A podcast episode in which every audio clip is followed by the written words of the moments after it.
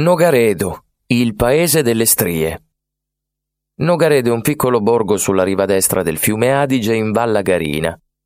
Nel centro storico del paese, accanto al municipio, si trova il palazzo dei conti Lodron, nobili che intrecciarono un'amicizia persino con Mozart, tanto che l'artista compose la serenata a Lodron proprio in onore della contessa.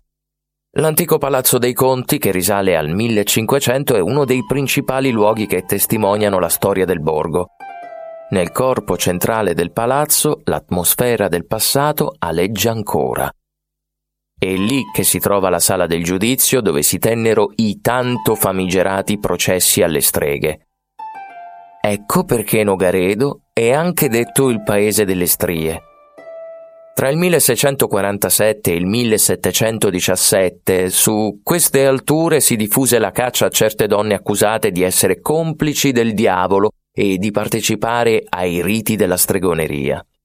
Gli abitanti di Nogaredo tramandano il ricordo di un fatto drammatico che ora vi racconto. Vivevano a Nogaredo due donne, madre e figlia, Domenica e Luisa. Erano persone dignitose ma caddero in povertà. Domenica, la madre, un giorno fu costretta a rubare per portare almeno un tozzo di pane a sua figlia Lucia.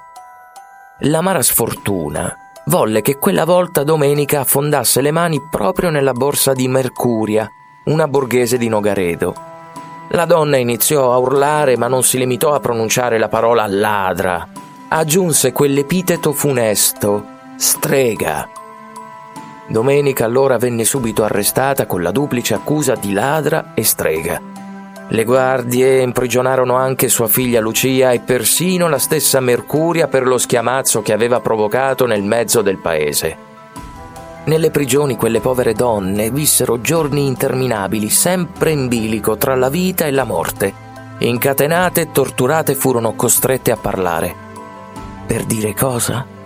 Quello che i soldati, il popolo e soprattutto i monaci della Santa Inquisizione si volevano sentir dire Fu così che una dopo l'altra le donne confessarono stravaganti malefatti in realtà mai compiuti. Sì, sapevano tramutarsi in gatti. Sì, trattenevano l'ostia sotto la lingua per usarla nei loro riti satanici. E sì, diavolo in persona le aveva possedute. Le donne rivelarono anche di aver avvelenato un giovane del paese che per questo sembrava a tutti pazzo. E ad essere sinceri, poveretto era veramente malato di schizofrenia. Dopo le confessioni, Mercuria fu l'unica ad essere liberata, anche se uscì di prigione più morta che viva. Madre e figlia invece rimasero nelle prigioni e iniziarono a rivelare anche i nomi di altre donne. Le torture terminarono solo con una drammatica sentenza, in seguito alla quale le prigioniere furono decapitate e i loro corpi bruciati in un rogo.